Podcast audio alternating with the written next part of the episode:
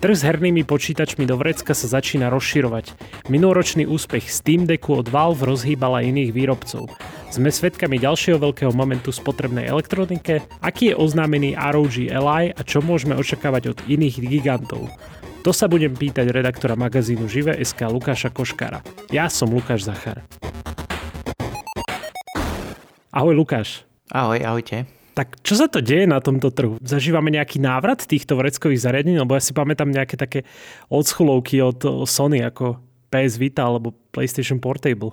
Áno, je to taká renesancia, by som povedal. Ale skôr by sme sa mohli vrátiť ešte trošku späť. Áno, bol tu nejaký PlayStation Vita alebo PlayStation Portable.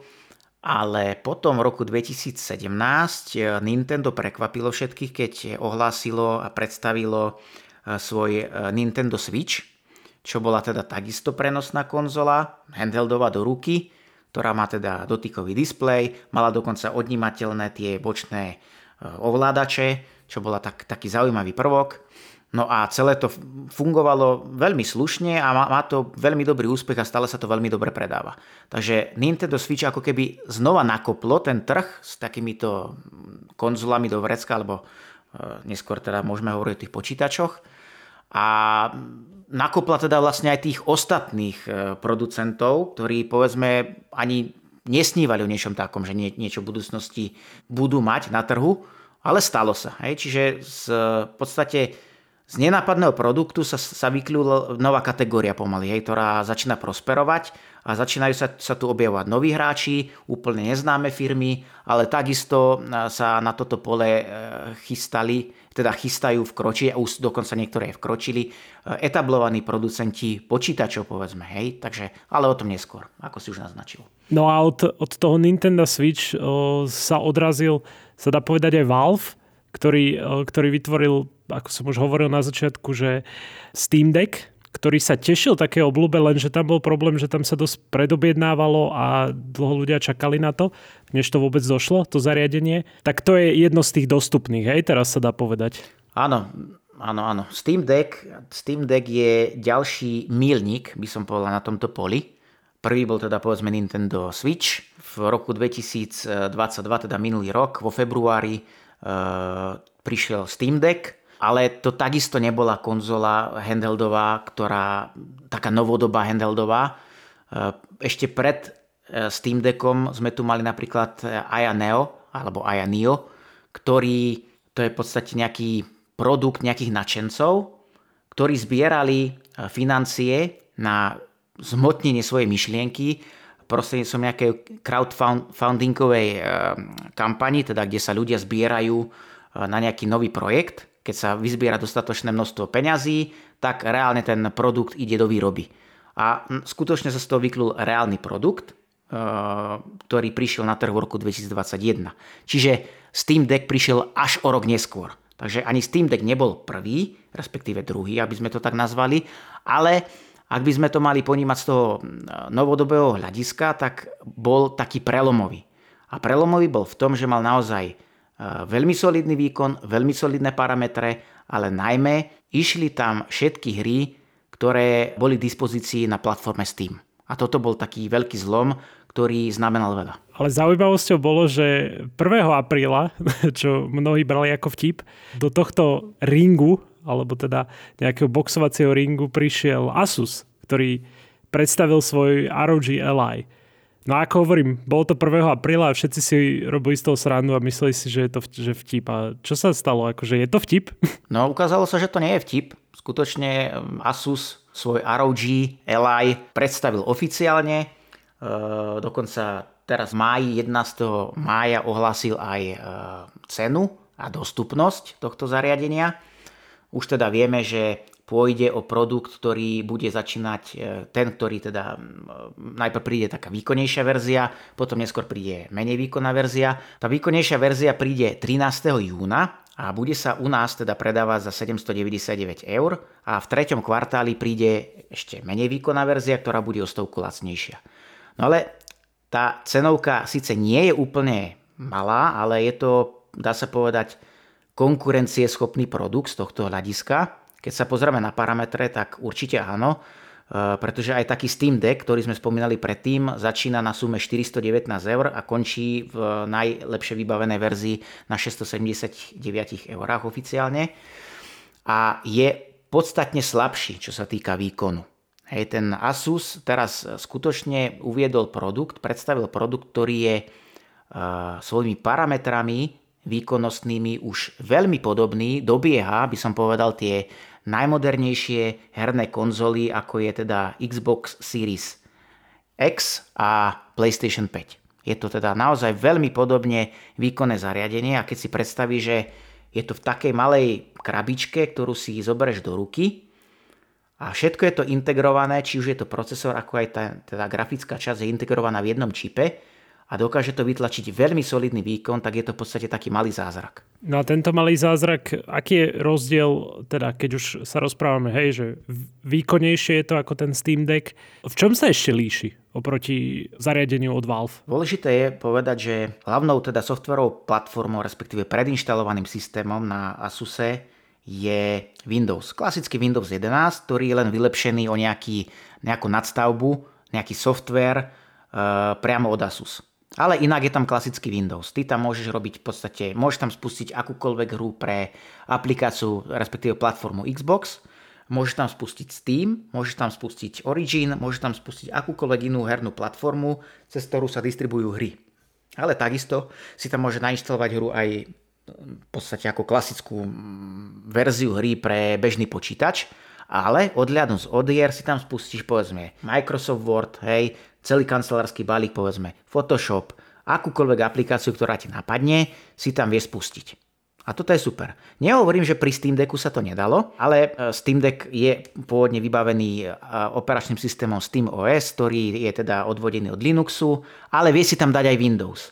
Ale predsa len v tom Asuse vidno, že je to už trošku priamo miere na tých bežných používateľov a v podstate vie si k tomu popripájať aj periférie, môžeš si, môže si k tomu pripojiť monitor, čiže môžeš si to kľudne, keď chceš, premeniť na bežný počítač, ak ti to vyhovuje, ak to chceš, a dokonca to má aj špeciálny port na pripojenie externého boxu so, so samostatnou výkonnou grafickou kartou až do úrovne GeForce er té iks štyridsať deväťdesiat, čo je aktuálne najvýkonnejšia grafika súčasnosti, čiže toto ty tam všetko vieš pripojiť a naozaj si z toho spraviť takú plnohodnotnú hernú mašinu, alebo teda aj pracovnú stanicu, dá sa povedať. Hej, ty na tom vieš robiť prakticky čokoľvek. Keď si k tomu popripájaš všetky periférie, tak to vieš naozaj používať ako bežný počítač. A toto je niečo, čo sme tu doteraz nemali, respektíve mali, ale nemali sme to za takto relatívne dostupnú cenu a v druhom rade ide o masový produkt, pretože bude táto konzola k dispozícii globálne, celosvetovo, teda vrátane aj u nás. Ty proste prídeš trinásteho júla do obchodu, v lepšom prípade, dúfame, že to tak bude, uh, ukážeš si prstom na konzolu a povieš si, tuto chcem a kúpiš si ju. V prípade Steam Decku si tam z počiatku potreboval nejaké pozvánky a neviem čo všetko. To isté bolo pri tých menších projektoch, kde stále nešlo o takú masovku, ako to ide v tomto prípade.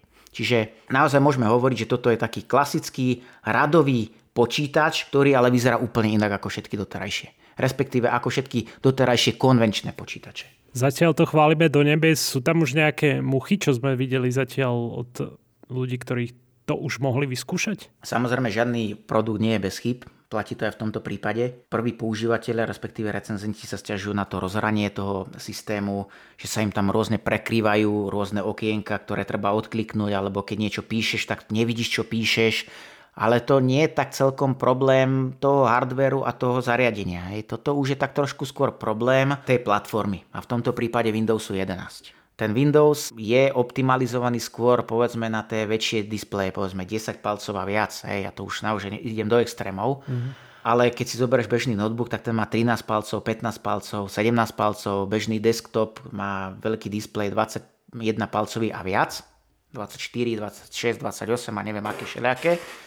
Takže tam to vieš ovládať úplne bez problémov, ale tuto máš e, malý displej dotykový, podotýkam, ktorý má sedem palcov a má to rozlíšenie tisícdeväťstodvadsať na tisícosemdesiat. Čiže ako veľká klasická obrazovka, také rozlíšenie je natlačené v sedempalcovom displeji.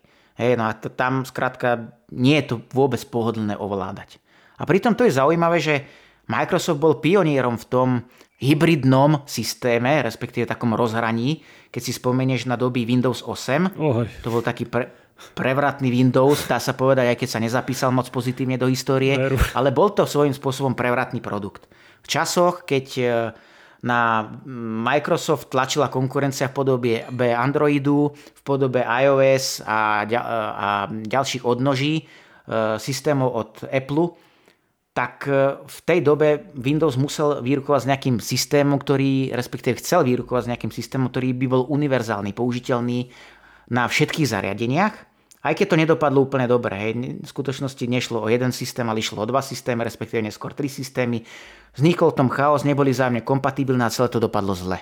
V tomto prípade má Microsoft obrovskú šancu na reparát spraviť Windows tak, aby bol použiteľný na všetkých zariadeniach a aby bol tento Windows kompatibilný so všetkými týmito platformami. To znamená, že rovnaký Windows by si mal na povedzme tablete, počítači, hybridnom zariadení povedzme, ale aj takomto vreckovom počítači. Akurát, že nejakým spôsobom by sa ti vedel ten to rozhranie vhodne upraviť tak, aby to skutočne bolo použiteľné. Aktuálne to tak ale nie je. A toto bude veľká výzva pre Microsoft, aby toto dokázalo urobiť. Otázne, či má záujem.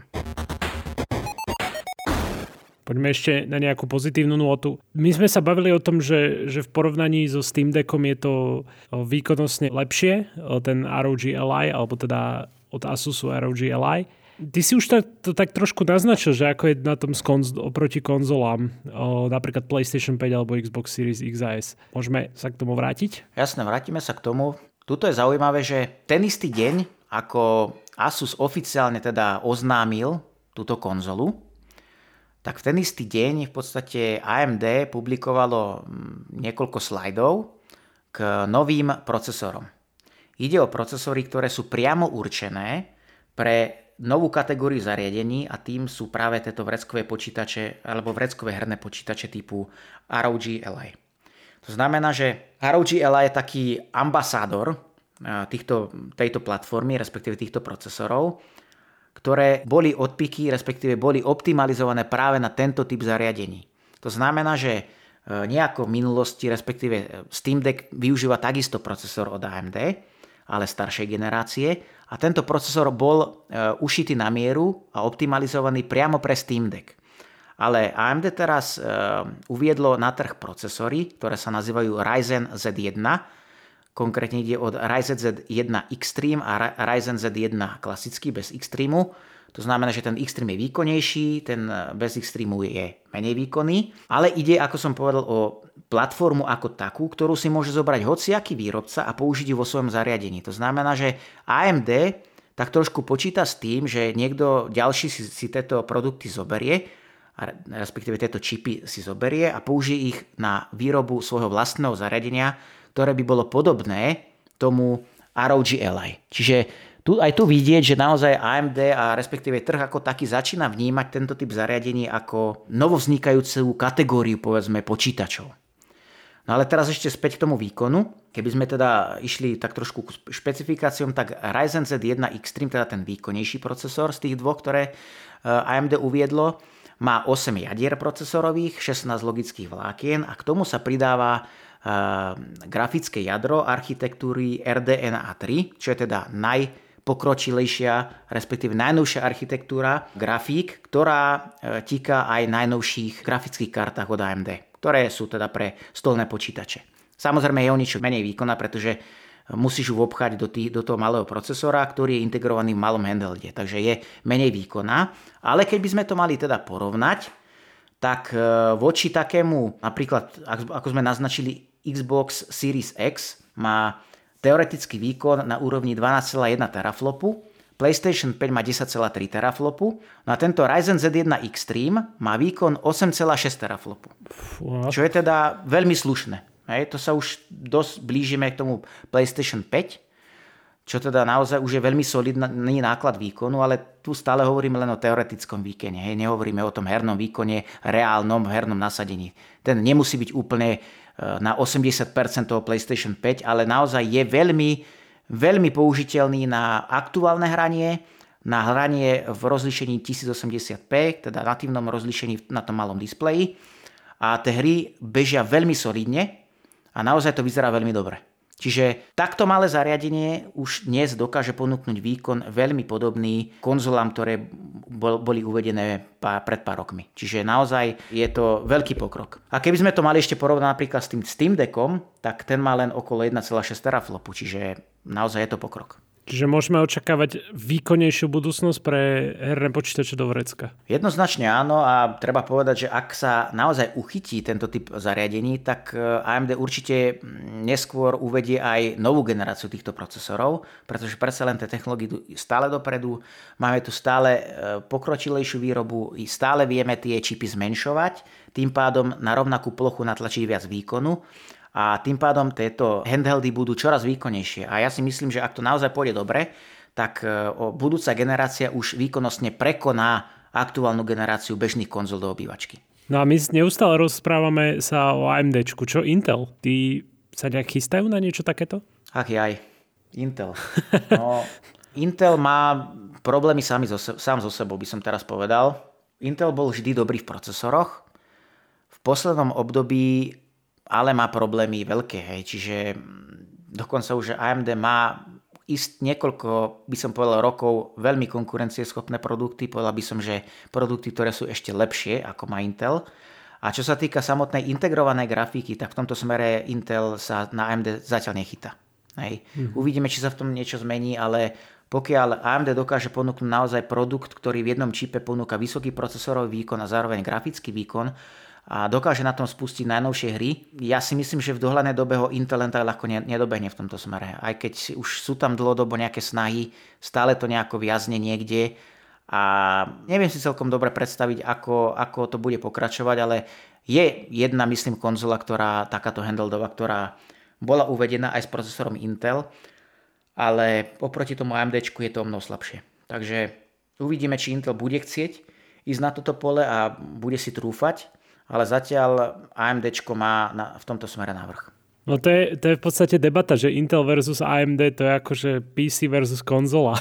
Vždy sa nájde niekto z tábora Intelu, alebo teda respektíve z tábora konzol, a zase vždy sa nájde niekto, kto hrdo bojuje za tábor á em dé, respektíve za počítače. Áno, tu ale treba povedať, že á em dé má veľmi slušný náskok, pretože á em dé dodáva procesory aj pre Xbox Series X a S a takisto pre PlayStation päť. A to isté platilo pri minulej generácii PlayStation štyri a Xbox uh, One. Mm-hmm. Čiže aj pri týchto zariadeniach dodával uh, procesor a procesorovú a grafickú časť á em dé. Takže á em dé má v tomto smere naozaj skúsenosti na rozdávanie a naozaj sa nie je čomu čudovať, že uh, povedzme aj Asus siahol po týchto procesoroch, pretože naozaj sú vyladené, sú optimalizované a hlavne, čo je dôležité, majú vyladené ovládače. A toto bude najväčšia výzva pre Intel, aby dokázal sa tými ovládačmi aspoň dorovnať firmám ako je á em dé alebo Nvidia, aby to bolo skutočne použiteľné, pretože aj Intel má síce už aj samostatné grafické karty pre desktopové počítače alebo notebooky, ale čo sa týka použiteľnosti a softvéru, to je zatiaľ slabšie, podstatne slabšie ako je konkurencia. Poďme naspäť k tým vreckovým herným počítačom. Rozprávali sme tu na začiatku o Nintendo Switch. Ono už je šesť rokov staré. Čo Nintendo? Bude nejak odpovedať na takúto renesanciu, ako si to naznačil, týchto herných vreckových zariadení? Nie je otázka, že či, ale skôr kedy. Mm-hmm. Lebo o tomto nejakom kroku Nintendo sa špekuluje už dlhšiu dobu. Už aj pred dvoma rokmi sa hovorilo, že Nintendo chystá tzv. Switch Pro, ktorý bude výkonnejší opäť o značný kus. No ale nakoniec sa z toho vyklú len nejaký vylepšený Switch s ó el é d displejom, ako vieme. A Nintendo sama o sebe zatiaľ nehovorí o tom, že by malo v pláne uviesť na trh novšiu konzolu. Ale na druhú stranu zatiaľ nie je ničím ani tlačená táto firma do toho, aby to urobila. Ale vidíme, že čoraz viac týchto produktov konkurenčných je na trhu. Asus teraz uviedol produkt, ktorý sa začne čoskoro predávať celosvetovo, ktorý bude dostupný veľmi dobre, si dovolím tvrdiť, za veľmi slušné peniaze.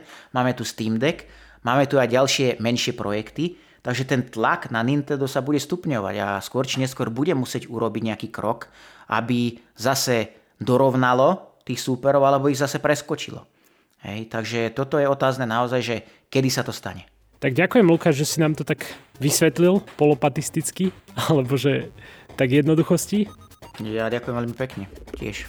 No a vy, ak máte ešte chuť počúvať ďalej, tak si vypočujte náš podcast SHARE, ktorý som mal práve s Lukášom tuto a riešili sme opraviteľnosť zariadení. Čiže vlastne možno do budúcna nebudete že kupovať nové produkty, keď sa vám niečo pokazí, ale budete ich radšej opravovať, keďže to by malo byť lacnejšie. Ďakujeme veľmi pekne za vašu pozornosť. Ak nás chcete odoberať vo vašej obľúbenej podcastovej aplikácii, tak si nás vyhľadajte pod názvom Technologický podcast SHARE. Díky a majte sa.